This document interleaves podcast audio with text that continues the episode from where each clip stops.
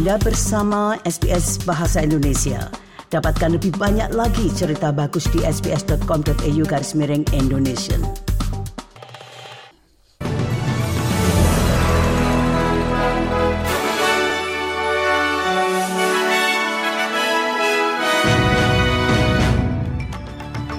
Warta berita SBS Audio untuk hari Senin tanggal 19 Februari.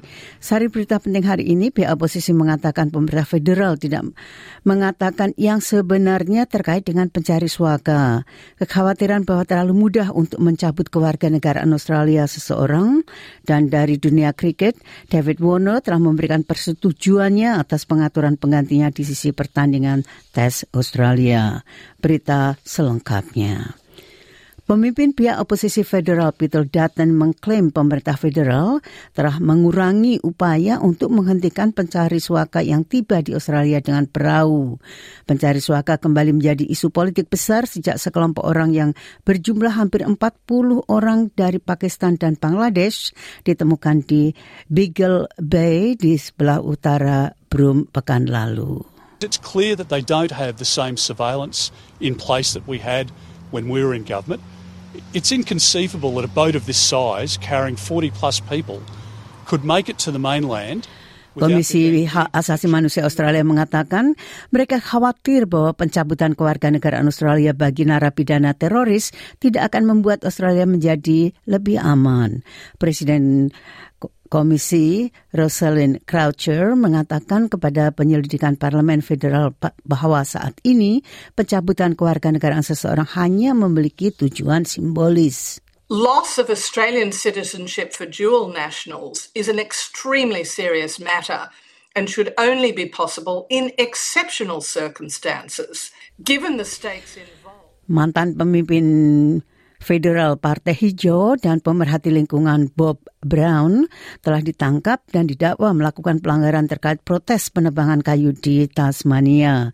Dia dan dua pendukungnya ditahan tadi malam Minggu 9 yaitu hari Minggu malam waktu setempat dalam sebuah protes di lokasi panen di lembah Sting.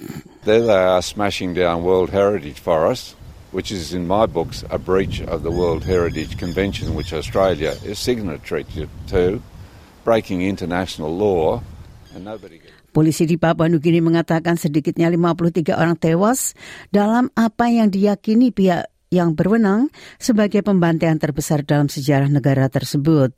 Orang-orang tersebut tampaknya telah ditembak mati dalam apa yang menurut polisi merupakan penyergapan di Provinsi Engel di dataran tinggi utara negara itu. Penita Ian Wilkinson, satu-satunya yang selamat dari makan siang berbumbu jamur yang mematikan di Melbourne pada bulan Juli lalu, telah memecah keheningannya atas insiden yang menewaskan tiga kerabatnya termasuk istrinya. Wanita yang dituduh membunuh ketiganya, Aaron Patterson, telah didakwa dengan tiga tuduhan pembunuhan dan lima percobaan pembunuhan setelah menyajikan hidangan daging sapi Wellington yang berisi jamur Death Cat di rumahnya di South Gippsland. Patterson membantah tuduhan tersebut dan akan diadili lagi pada bulan Mei. At the start of the week uh, was six months since uh, Heather and Gail and Don went to be with the Lord. And yesterday was our 45th wedding anniversary. Perdana Menteri Israel Benjamin Netanyahu sekali lagi menolak tekanan dari masyarakat internasional untuk meminimalkan serangan militernya terhadap Gaza dan bergerak menuju pengakuan negara Palestina. Pemimpin sayap kanan tersebut mengatakan pemberian negara kepada Palestina akan memberikan imbalan atas tindakan kekerasan yang dipimpin oleh Hamas pada tanggal 7 Oktober ketika hampir 1.200 orang terbunuh di Israel Selatan. We will not submit to international dictates in the future settlement with the Palestinians.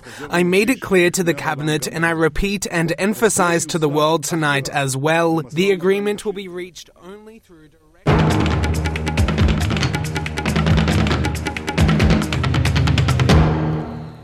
Nah dari dunia kriket, di bidang kriket, batsman pembuka Australia David Warner telah memberikan persetujuannya atas pengaturan penggantinya di sisi pertandingan tes Australia. Namun Warner mengatakan hal itu pada akhirnya akan membantu menyegarkan tim. I think if you've got the best cricketers in the country playing, doesn't matter what position they're playing in, they will grow and mature into those roles. And I think, um, you know, Smith.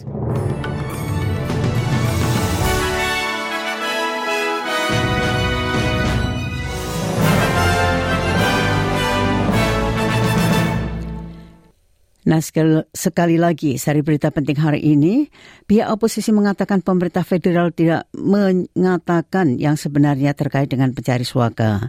Kekhawatiran bahwa terlalu mudah untuk mencabut kewarganegaraan negara kewarganegaraan Australia seseorang dan dari dunia kriket, David Warner telah memberikan persetujuannya atas pengaturan penggantinya di sisi pertandingan tes Australia.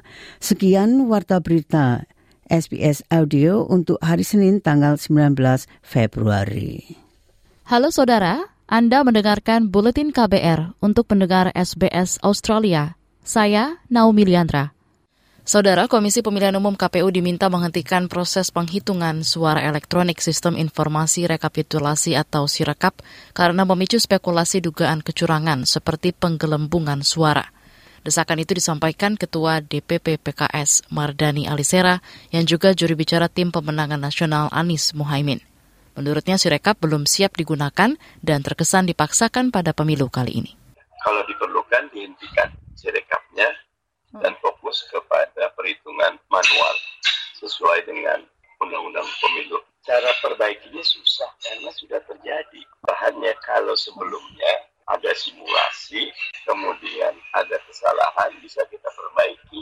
Mardani Alisera yang juga caleg DPR RI PKS Dapil DKI Jakarta mengaku sejak awal menolak perhitungan sirekap lantaran besarnya potensi masalah. PKS menemukan data tak sinkron antara formulir C1 hasil plano atau catatan hasil penghitungan suara dengan sirekap KPU. Data tak sinkron di sirekap juga ditemukan tim jaga suara 2024 Jumlah suara tidak sah tidak sesuai dengan hitungan jumlah suara pasangan calon. Mereka juga mendapati data Sirekap jauh lebih tinggi dari dokumen C1 Plano.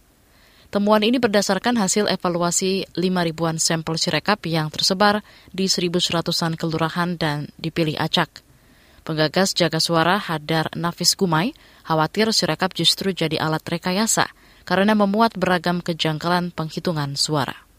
Sirekap itu posisinya sangat penting, tapi kelihatannya tidak keren amat gitu ya. Bahkan alat bantu ini jangan-jangan alat rekayasa, tetapi persisnya semua ini tentu kita harus eh, periksa betul. Dan kita harus ikuti ini semuanya, kita harus kejar, pastikan mereka merapihkan, karena tadi dia merupakan bahan untuk rekap manual. Kalau bahannya kotor, maka rekap manual resmi itu juga tidak bersih. Adapun progres penghitungan suara Sirekap untuk Pilpres sudah mencapai 67 persen malam tadi. Di lain pihak, Direktur Eksekutif Perludem Hoirunisa berpandangan Sirekap tak perlu ditutup. Dikutip dari Antara, Sirekap berfungsi sebagai alat bantu, alat publikasi sekaligus alat kontrol pemilu. Sementara itu, pakar keamanan siber dan vaksin kom, Alphonse Tanujaya, mengatakan ketidaksinkronan data yang terunggah di Sirekap KPU dengan form C1 disebabkan kesalahan teknis. Alphonse menjelaskan Sirekap menggunakan sistem pengenalan karakter optik OCR dan pengenalan tanda optik OMR. Kata dia perekaman data lewat sistem itu tidak 100% sempurna. Yang diupload itu 800 ribu TPS, kalau tiap TPS katakan upload 5 dokumen itu 4 juta dokumen diupload ke KPU gitu loh. Nah jadi itu satu persen pun nggak nyampe gitu loh. 0,000 sekian persen gitu loh. Pakar keamanan siber dan vaksinkom Alphonse Tanujaya menambahkan kesalahan dalam membaca data TPS bisa terjadi lantaran kamera ponsel tidak optimal memotret. Alhasil proses unggah data pun tidak sempurna. Sebab lain, kata Alphonse, mungkin karena faktor manusia atau human error akibat kesalahan memasukkan data yang tidak disengaja maupun disengaja. Menurutnya hal tersebut harus dibuktikan agar tidak menjadi bola liar KPU. Alphonse pun meminta agar KPU menjadikan masalah Sirekap sebagai evaluasi jika dipergunakan lagi semisal di gelaran Pilkada 27 November mendatang. Masih terkait pemilu, Puluhan petugas kelompok penyelenggara pemungutan suara atau KPPS tercatat meninggal saat bertugas mengawal pemilu 2024. Menurut Direktur Eksekutif Perkumpulan untuk Pemilu dan Demokrasi Perludem, Hoirunisa Nur Agustiati, perlu dipertimbangkan pemilu serentak dengan lima surat suara dalam satu hari, tidak digelar bersamaan.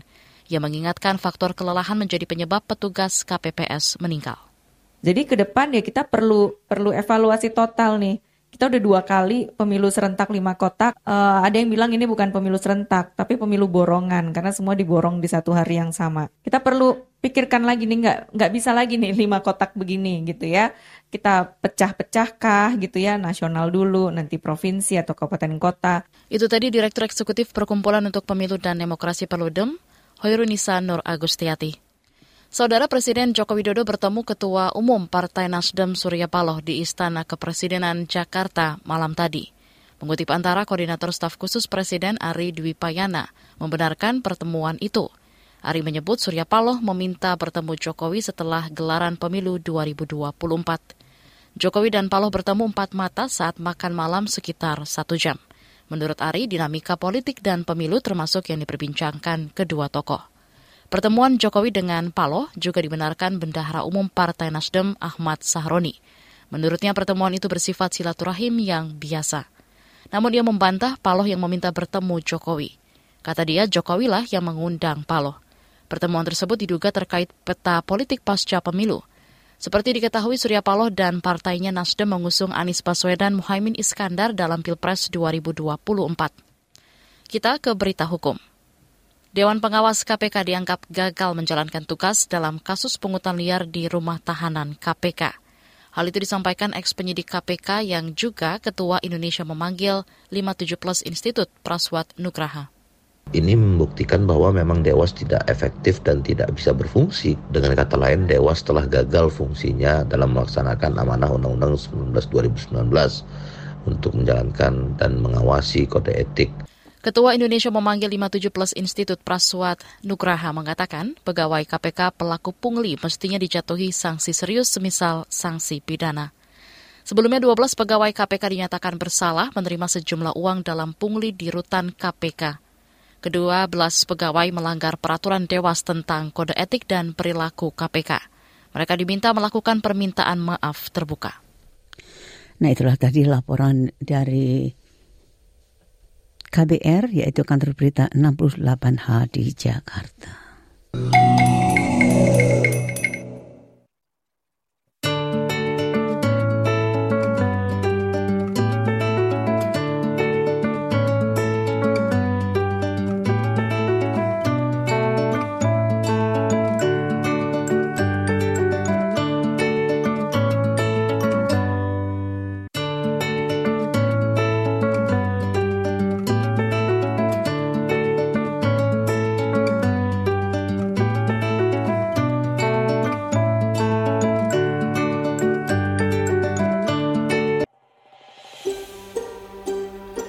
Sukai, berbagi, komentar.